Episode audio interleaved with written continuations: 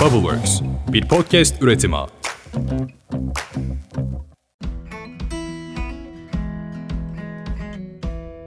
Herkese selam. Ditopik Düşüncelere hoş geldiniz. Ben Dilara. Bu hafta benim için çok özel bir konudan bahsediyor olacağız ve aslında geçen hafta bu haftaki konuyu konuşacaktık ama önceki bölümü dinleyenler bir konu değişikliğine gittiğimi biliyorlar. Bahsi geçen konudan haberdar değilseniz bu bölümü dinledikten hemen sonra bir önceki bölümü ve hatta diğer bölümleri de dinleyin derim. Benim için bu konunun çok özel olduğundan bahsettim çünkü mimar olmadan önce de aslında bu konu üzerinde çok uzun uzun düşündüğüm bir kitap okumuştum. Bundan yaklaşık 10 sene önce. Beni Instagram'dan takip ediyorsanız bu kitabı ve bu yazarı biliyorsunuzdur. Çünkü kitaplarım arasında çok geçiyor bu kitap ve bu yazarın tüm kitapları aslında. Eğer takip etmiyorsanız da beni Instagram'dan mutlaka takip edin. Dilara Sengul isimli hesabımı. Çünkü aslında bu podcast bölümlerini hazırlarken yaptığım tüm araştırmalar ve çalışmaların nereden geldiğini, nasıl temellere dayandığını, verdiğim linklerden tutun da bahsettiğim konulardan, okuduğum kitaplardan, dinlediğim müziklerden podcastlere kadar çoğu şeyde görebilirsiniz ve ilham alabilirsiniz bu podcast dışında da. Bütün bunları böyle birlikte bir paket halinde sizlere güzelce sunmaya çalışıyorum. O yüzden diğer mecralardan da beni takip etmenizi isterim. Şimdi gelelim konumuza.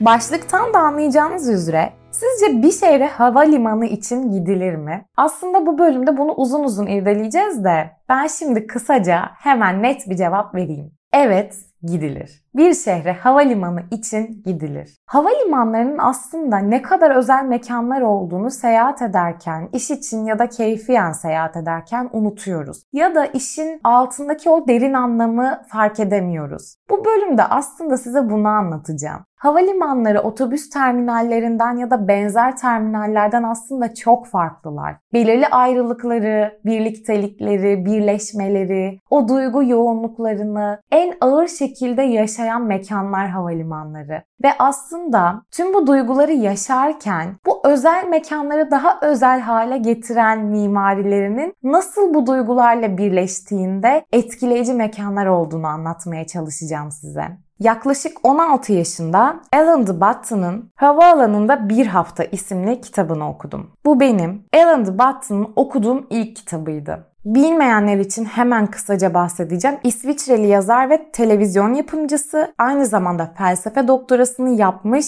ama yazarlık kariyeri içinde bu doktorasını bırakmış bir felsefeci diyebiliriz. Bunu aslında eserlerinde çoğunlukla görüyoruz. Aşk üzerine o kadar çok yazmış ki. Ya çok küçük bir şekilde bahsetmem gerekirse çok alakasız olacak ama mesela Alan Button'ın Aşk Üzerine kitabını ilk nişanlandığım zaman okumuştum ve evlilik üzerine bir kitaptı. Bir çiftin uzun bir evlilik serüvenini anlatan bir kitaptı ve bence hayatımın çok doğru bir zamanına denk gelmiş bir kitaptı aşk üzerine. Eğer böyle bir birlikteliğiniz varsa mesela benimki nişanlı olduğum bir dönemdi. Aşk üzerine bana çok iyi gelmişti o dönem. Bu yüzden felsefe yazarları her zaman konularda bir sıfır önde size bir şeyler veriyor oluyor. Bu yüzden Alan Battı'nı konudan ayrı olarak her kitabıyla öneriyorum. Gelelim bizim konumuza, havalimanlarına ve onun havaalanında bir hafta kitabına. Alan Button 2009 yılında Heathrow Havaalanı'nın işletmecisi olan şirket tarafından bir misafir yazar olarak davet alıyor. Özellikle Heathrow Havaalanı'nda bahsedilen bu Alan Button için teklif götürülen kısım havaalanının 5. terminali ve tahmin edin bu terminalin mimarı kim? Richard Rogers.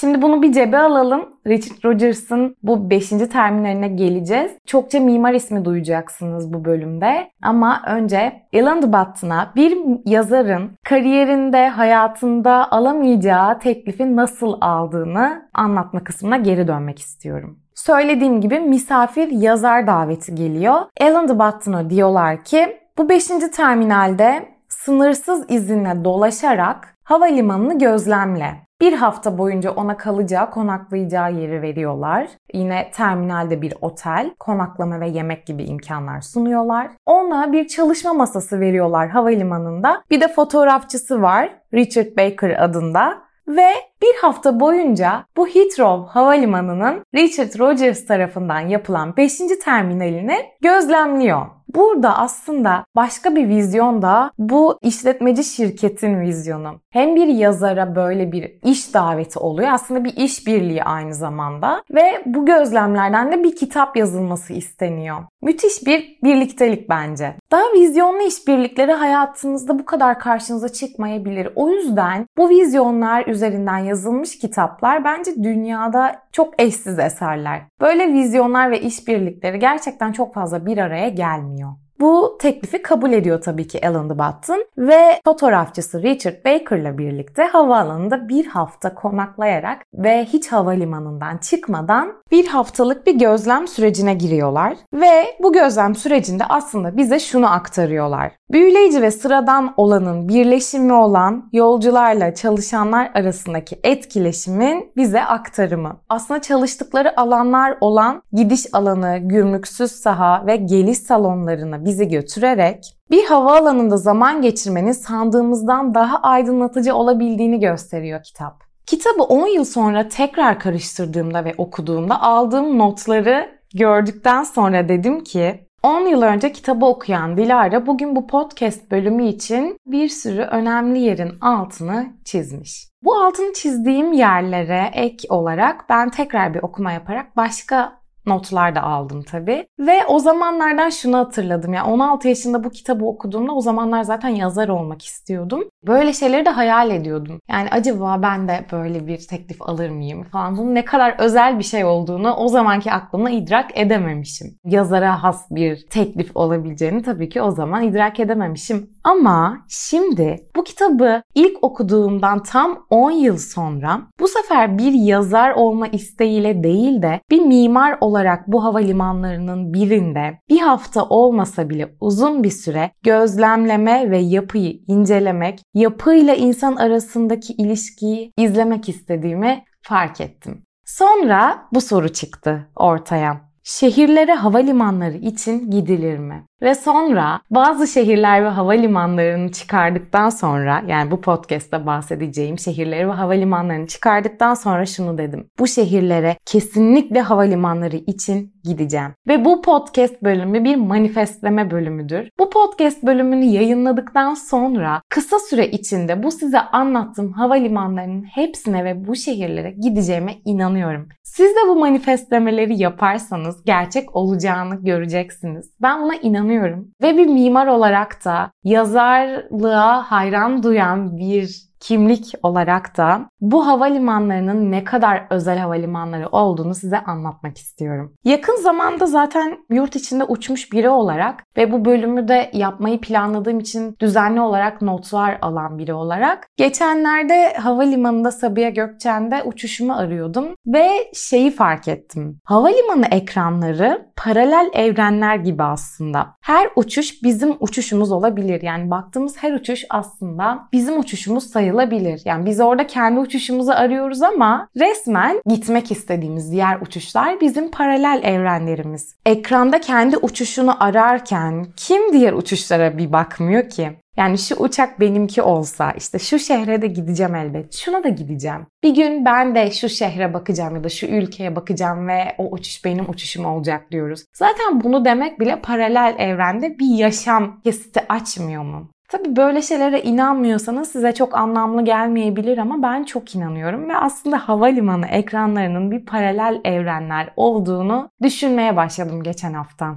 Ve sonra bu paralel evrenlerden kendi istediğim bir ekran yarattım. Benim paralel evren uçuşlarımda hangi ülkeler var? Bir onlara bakalım. Kesinlikle bu şehirleri görmeden ölmeyeceğim değil, bu havalimanlarını görmeden ölmeyeceğim manifestlemesini yaparak başlıyorum. Birincisi çok özel bir şehir. Madrid'e gidiyoruz. Şimdi bana şöyle bir şey sakın demeyin. Dilara sen de iyi yolunu bulmuşsun. Sırf havalimanı görmek için Madrid'e gideceğim demek de iyi bahane. Vallahi başka şehirlerde var. Çok fazla belki gidilmesi tercih edilmeyen başka şehirler de var. Ama Madrid'in Barajas havalimanı çok özel bir havalimanı. Yani Madrid'e denk gelmesi benim suçum değil. Madrid'in şansı diyelim. Roger Stark Harbor Plus Partners tarafından tasarlanmış bu proje gerçekten çok özel bir proje. Eğer bu podcast'i dinleyenler arasında bu havalimanına gitmişler varsa öncelikle onları çok kıskandığımı belirtmek isterim. Sonrasında da bir havalimanını hayal etmenizi istiyorum. Belki hiç bu gözle bakmamışsınızdır ama sezgisel bir mimarlığınız varsa zaten bunu anlamış ve fotoğraflamışsınızdır mutlaka. Bu sefer Brahas Havalimanı'nın dördüncü terminalindeyiz. Bu arada sanırım ben Alan the Button olsam seni bir havalimanında bir hafta boyunca gözlemlemeye oturtacağız ve böyle bir teklifte bulunacağız. Seç bakalım hangi havalimanını tercih edersin deseler ben Madrid Barajas havalimanını tercih ederdim. Her ne kadar böyle bir teklif gelmeyecek olsa da hayallerimde bana böyle bir teklif ediliyor ve ben de kabul ediyorum. Bu arada Barajas Havalimanı ödüllü bir tasarım projesi. Peki bu ödüllü tasarım projesinin arkasında kim var? Gelin podcast'in başında bahsi geçen o mimara dönelim. Alan Button'ı Heathrow Havalimanı'nın 5. terminaline götüren ve bu yolculukta bu tasarımın arkasında bulunan Richard Rogers, Brahas Havalimanı'nın da arkasında bulunan mimar.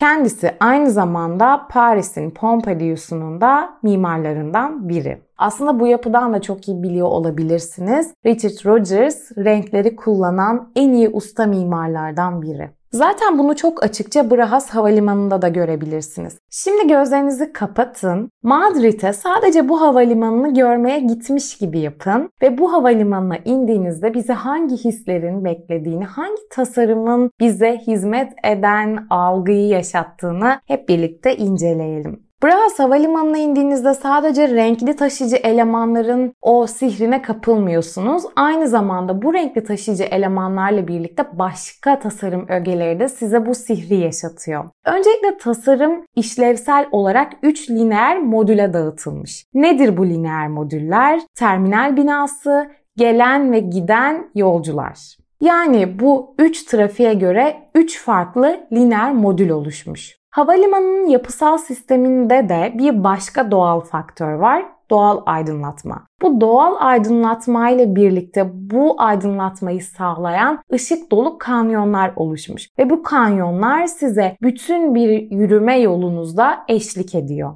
Ve tabii ki konum da önemli. Madrid'i biliyorsunuz yaz sıcağını sorun olmaktan çıkaran bir tasarım olması sağlanmış. Yapının kuzey ve güney aksına yerleştirilmesinin yanında da havalimanının dışına adımını attığınızda çatı ve güneşliklerde özel bir tasarım yapıldığını görüyorsunuz. Alt katın gün ışığı ile bağlantısını sağlamak için de bahsettiğim kanyonlar var ve bu kanyonlardan çıktıktan sonra dış mekanda çatı ve güneşlikleri çok rahatlıkla gözlemleyebilirsiniz. Bu çatı ve güneşlikleri gözlemlerken bir başka mekansal netlik de çatının formu. Dalgalanan bir çatı formu olduğunu çok rahatlıkla görebilirsiniz. Sanki bu çatı her an kalkacakmış, havalanacakmış gibi bir atmosfere sahip. Eğik ve dallanmış elemanlarla yerde tutuluyor hissi verilen bu kanatsı çatı formu iç mekanın her yerinde hissediliyor. Nereye giderseniz gidin bu üç lineer aksın neresinde yürürseniz yürüyün bu dalgalanan çatıyı sanki dallanıp budaklanmış taşıyıcı elemanların taşırken bir anda havalanacakmış hissiyle gözlemleyebilirsiniz.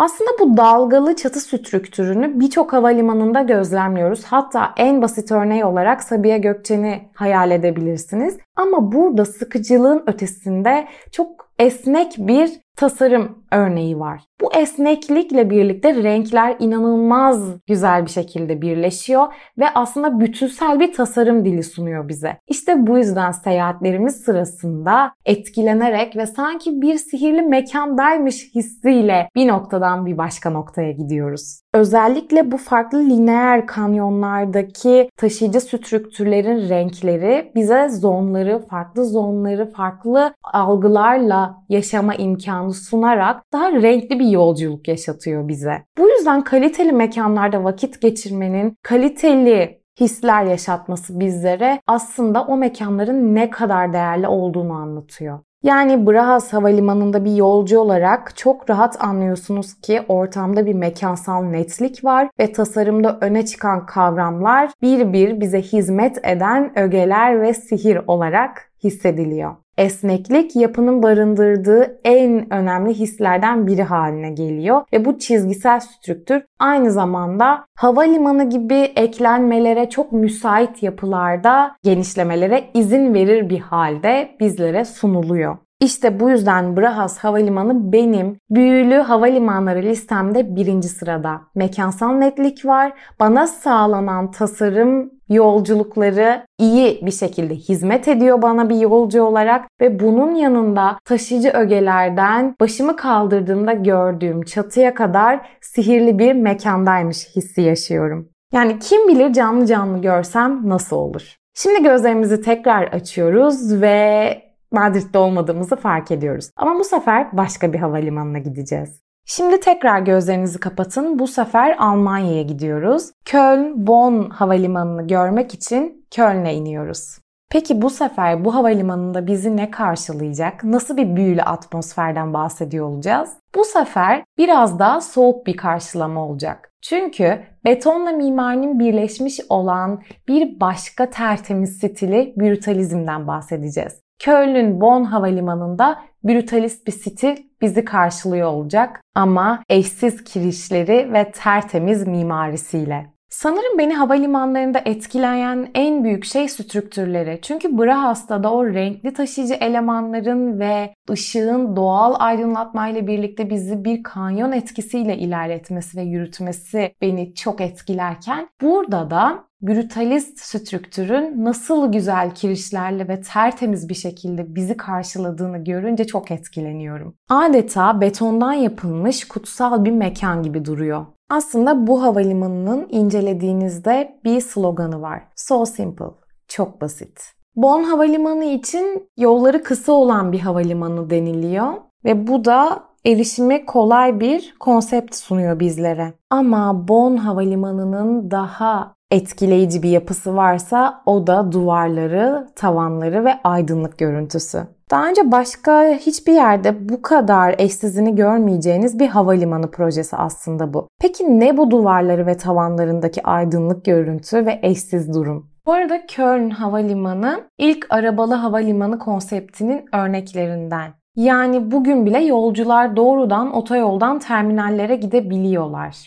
Bu tasarımın en ilginç özelliklerinden biri zaten araba ve uçak arasındaki bağlantının olabildiğince kısa olması ve bunun amaçlanması. Zaten böyle bir ilginçliği varken yani otoyolu havalimanının içinde bir yapı taşı olarak barındırmış bir havalimanı iken aslında daha başka bir özelliği benim az önce de söylediğim gibi duvarları, tavanları, açıklıkları ve geometrik formlarıyla aydınlık ve o aydınlık görüntünün bu formlarda betonu tertemiz gösterdiği hali. Betonun bu kadar temiz işlenmiş örneklerini her zaman göremeyiz. Bu kadar temiz ve geometrinin yapının içerisinde bu kadar hakim olduğu ama tertemiz bir şekilde işçiliğinin uygulandığı çok fazla yapı göremeyiz. Yani Köln Havalimanı'na indikten sonra bizi en çok etkileyen şey duvarların, tavanın ve hatta çoğu yerde betonun etkisini gördüğümüz brutalist yapısı. Paul Schneider Esleben isimli mimar tarafından yapılan bu havalimanı brutalizm mimarisinin en güzel örneklerinden biri. Ama teknik anlatımlardan çok bahsederek ilerlemek istemiyorum. Bizi soğuk bir atmosfer karşılasa da bu tertemiz betonun aslında ne kadar misafirperver olabileceğinden bahsetmek istiyorum. Havalimanları aslında bir o kadar da misafirperver olmalı. Belki de mimarisinin en büyük özelliklerinden biri bu olmalı ki orada bulunan insanlar bu misafirperverliği iliklerine kadar hissedebilsinler. Yani illa sıcak bir atmosfer yaratmak gerekmiyor. Mekan tertemiz bir mimariye hizmet ettiğinde de aynı misafirperverliği hissedebiliyoruz. Çünkü bu brutalizmin etkisiyle betondan yapılmış bu detaylar aslında bize heykelsi durumları yaşatabiliyor. Heykelsi merdiven ve payanda elemanları, siyah karolar, alüminyum tavan panelleriyle birlikte inanılmaz zarif ve havalı durabiliyor. İşte ortaya bu havalı strüktür çıkıyor.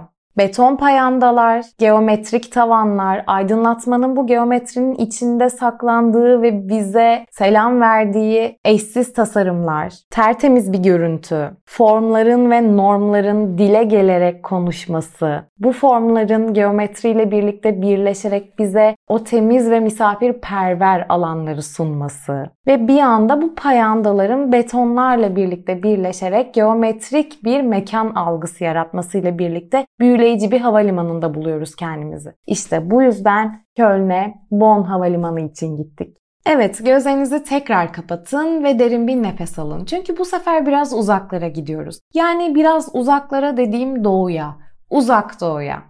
Uzak Asya'ya, Japonya'ya gidiyoruz. Japonya'nın Kansai bölgesine Osaka'ya Kansai Uluslararası Havalimanı için gidiyoruz. Ve gözlerinizi kapattıysanız açtığınızda Japonya'ya hoş geldin diyebilirim sizlere. Kansai Havalimanı biraz zor koşullarda yapılmış. 6000 işçi tarafından 38 ayda gerçekleştirilmiş bir havalimanı inşaatıymış ve çok büyük bir zorluklar anlamına geliyormuş bu. Yapay bir adada yapılması istenmiş bir başka istek de Japonya'nın en işlek hava yollarının birinin trafiğini üstlenmesi ve aynı zamanda da üç büyük şehre hizmet etmesi amaçlanmış ve bunlar istenmiş. Peki bu üç isteğin üçünü de gerçekleştiren ve beni bu kadar etkileyen mimar kim? Evet, Renzo Piano. Dilara sen de hep en sevdiğin mimarları seçmişsin, geliyorsun bize anlatıyorsun diyecek olursanız hayır. Gerçekten hayır. Çünkü bu havalimanının Fotoğraflarını incelediğimde ve o fotoğraflarda kendimi insan ölçeği yerine koyarak hayal ettiğimde, gözlerimi kapattığımda, o fotoğrafları derinlemesine irdelediğimde sanki o bölgenin Japonya'da olduğunu, bir şekilde bölgesinin izlerini taşıdığını, tasarımın bu bölgenin izlerini taşıdığını anladım ve o zaman mimarının Renzo Piano olduğunu bilmiyordum. Biraz daha araştırdığımda bu projenin Renzo Piano tarafından yapıldığını gördüğümde hiç şaşırmadım. Ben ben gerçekten sezgisel olarak Renzo Piano ve Richard Rogers beğenen bir mimarım. Yapacak bir şey yok. Böyle zorlukları olan bir havalimanında bizi nasıl bir atmosfer bekliyor biraz ona bakalım. Kansai Uluslararası Havalimanı'nın fotoğraflarına baktığımda yine beni etkileyen şeyin strüktürü olduğunu çok rahatlıkla söyleyebilirim. Bu sefer de bizi sıcak bir strüktür yapısına sahip bir mekan karşılamıyor. Ama sıcak bir mekanın olmaması misafirperverlik olmadığı anlamına gelmiyor. Bunu az önce de söyledim. Köln-Bonn Havalimanı için. Ama Renzo Piano yine ne yapmış etmiş bir yerleri renkleri koymuş ve bu renklerin bize ifade ettiği bazı şeyler olduğunu yine anlayabiliyoruz. Çünkü Renzo Piano'da tıpkı Richard Rogers gibi renklerde mimari ustalarından biri. Taşıyıcı elemanların oluşturduğu bu strüktürler aslında mimarinin ana dillerinden biri haline geliyor ve bize sunulan atmosferin en büyük ögelerinden biri aslında taşıyıcı sistemler. Japonya bildiğiniz üzere deprem ve gelgit açısından oldukça dalgalı ve korumaya inanılmaz aç bir ülke önlem ve korunma açısından parametreleri oldukça iyi işlenmiş yapılar ortaya çıkarmak zorunda olduğu için bu havalimanının mimari bağlamdan biraz daha yoksun olduğu yazılıyor. Tek bir organizmayı andıran uzun ve kıvrımlı bir formu var bu havalimanının. Ve gökyüzünü, denizi, uçsuz bucaksız iniş kalkış yollarını tek referans unsuru haline getirip bizi o mekanın atmosferinde bırakıyor. Binanın kıvrımları bu nedenle böyle kum tepesini veya zemine değdiğinde katılaşan bir dalgayı andırıyor. Ama fotoğraflarına baktığınızda bir de organik, geometrik ve mekanik bir görünümü de var. İşte size bahsettiğim taşıyıcı sistemdeki ve atmosferin genelindeki soğuk yapı, bizi sıcak bir şekilde karşılamayan yapı bu organik geometriden ve mekanik görünümün birleşmesinden dolayı. Havalimanlarında atmosferi en çok belirleyen ögelerden biri de çatı şekilleri ki bunu diğer havalimanlarında da konuştuk. Bu havalimanında şöyle bir durum var. Binanın içindeki hava akımlarının kapsamlı bir aerodinamik çalışmalarından ortaya çıktığını söyleyebiliriz. Bu da şuna hizmet ediyor. Bu hava akımları yolcu kanadından biniş kanadına herhangi bir kapalı hava kanalıyla karşılaşmadan çatının şeklini takip ederek yönleniyor. Yani çatının şekli işte böyle oluşuyor. Ve sanatçı Shingu tarafından yaratılan bir dizi hareketli heykellerde tavandan sarkıtılıyor ve sürekli hareketleri hava akımlarının etkileriyle değişiyor. Bir başka detay da şu. Mühendis Peter Rice tarafından dış hatlara giden yolcu salonunda geniş bir alanı kapsayan asimetrik kemerli kirişler oluşturulmuş. Bunun da bir sebebi var. Havanın hareketini kolaylaştırmaya hizmet ediyor. Yani mekanın, havalimanının tasarım formunun neye hizmet ettiğini çok açıkça aslında görebiliyoruz. Ama bunu havalimanına adım attığımız andan itibaren anlamayabiliriz. Bu belki biraz size teknik bir yapı olarak gelebilir. Ama aslında bu teknikliğin içerisinde yapının formunu oluşturan bazı faktörler var. İşte bu yapının formu sayesinde biz bu büyüleyici atmosferle karşılaşıyoruz. Belki buradan da şunu çıkarabilirsiniz. Mimaride hiçbir parametre öylesine ortaya çıkmıyor. Aslında karar verdiğimiz her bir detay, her bir tasarım ögesi belirli bir şeye hizmet ediyor. Elbette estetik kaygı da ön planda ama bizleri hava alanına indiğimiz andan itibaren etkileyen o atmosferler aslında bir sürü teknik detaylara ve parametrelere dayanıyor. İşte mimarlık böyle sanatla mühendisliğin birleşmesi haline geliyor. Bu devasa ve etkileyici strüktürün altındaysa renkli oturma alanlarıyla Renzo Piano'nun izlerini çok rahatlıkla görebiliyoruz. Ve şöyle oturduğumuz renkli oturma banklarından ve oturma alanlarından kafamızı kaldırdığımızda, strüktüre baktığımızda rahatlıkla şunu diyebiliriz. Bu cidden benim bulunduğum en cool, en havalı havalimanı. Ve bence ana bağlı bir ada üzerine inşa edilmiş bir havalimanını en iyi kim yapardı derseniz Renzo Piano'nun ismini çok rahatlıkla listemde en başlarda söylerdim. Çünkü fotoğraflara baktığımızda ya da hayal ettiğimizde gözümüzü açıp bu havalimanına ayak bastığımızı gördüğümüzde aslında hissedeceğimiz ilk hislerden biri muazzam bir yapı kompleksiyle karşılaştığımız ve bir mimarlık ustası olan Renzo Piano'nun bu mekanda izlerini çok rahatlıkla görebildiğimiz hissi olurdu. Bu İtalyan mimarın terminal için tasarladığı kıvrımlı hatlarının pist boyunca uzandığını çok rahatlıkla görebilir ve yürürken hissedebilirdik. Yani Osaka'daki bu Kansai Havalimanı'nda havalandırma gereksinimlerinden dolayı yapılan kapsamlı bir çatı şekli ortaya çıkmasıyla birlikte bir kere daha çok etkilenen insanlar olarak havalimanında misafirperver bir etkiyle karşılaştık. Şimdi Osaka'yı eğer biraz gezmek istemiyorsanız gözlerinizi tekrar kapatın çünkü sizi İstanbul Havalimanı'na İstanbul'a geri getireceğim. Merak etmeyin oralarda kalmayacaksınız. Ve gözlerinizi kapatın İstanbul Havalimanı'nda açın. Evet İstanbul Havalimanı'nda da aslında çok büyük bir proje oldu bu geçtiğimiz yıllarda açılan bu yeni havalimanı. Ben sadece bir kere o da geçtiğimiz ayda Viyana'ya giderken İstanbul Havalimanı'nın canlı canlı atmosferini görebilme imkanı yaşadım. Aslında biraz ön yargılıydım çünkü bu tarz projelerin çok fazla politikleştirilmesinden çok hoşlanan biri değilim elbette. Ama ön yargılarımı bir kenara bırakıp da çok hoşuma giden detaylar da oldu. Ben daha bu bahsettiğim havalimanları gibi cool atmosferler görmek, daha havalı mimarilerle karşılaşmak isterdim. Havalimanına ilk girdiğimde bir cami görmeyi çok da aslında istemezdim bu kadar İslam etkisi yaratmanın sürdürülebilir ve gelecek yıllara taşınabilecek felsefeler olduğuna inanmamakla birlikte illaki bir cami projesi yapılacaksa çok iyi bir mimari dille daha modern yapıda bir cami projesi görmek isterdim. Ama onun dışında çok etkilendiğim çok güzel detaylar da vardı mekan seçimi ve doğa tahribatı aslında sadece İstanbul'da yaşadığımız bu örnekle birlikte gördüğümüz bir durum değil. Dünyanın birçok şehrinde bu tarz tahribatlar bu tarz havalimanları için yapılıyor. Hatta Alan de Botton'ın havaalanında bir hafta kitabında da Alan de Botton bu kısma değiniyor ve Heathrow Havalimanı'nın şirketinden gelen bu teklifi değerlendirirken yapılmış olan, alınmış olan bu tahribat kararlarını da değerlendiriyor. Yani sadece elbette bizim ülkemizde yok. Avrupa'nın en büyük havalimanlarından biri olma düşüncesi elbette bir yerde iyi bir duruma hizmet ediyor ve İstanbul Havalimanı'nın da hoşuma giden çok güzel detayları oldu. Mimari olarak değil daha çok kullanıcı açısından hizmet aldığım alanlarında çok hoşuma giden detayları oldu. Çok büyük ve çok temiz olması, anlatı anlatıldığı kadar erişiminin zor olmaması bizim çok kolaylıkla uçağımıza, kapımıza erişmemiz, erişirken de çok güzel hizmetlerden faydalanmamız da artı puanlarından biriydi. Ama bir mimar olarak bahsettiğim tarzda mimarlık projelerini görmek, daha misafirperver mimari tasarımlarla karşılaşmak, daha cool ve havalı projeler görmek aslında benim daha büyük bir isteğimdi. Sizi tekrar İstanbul'a getirdiğime göre dağılabiliriz diyormuşum.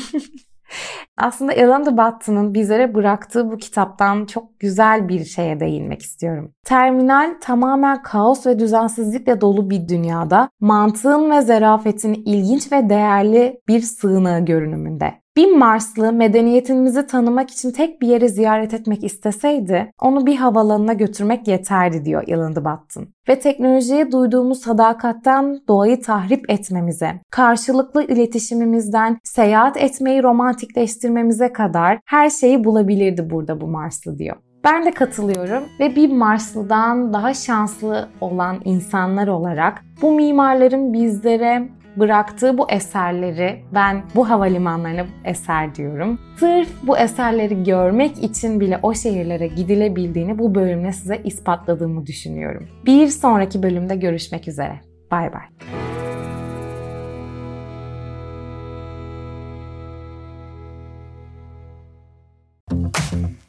Bubbleworks bir podcast üretimi.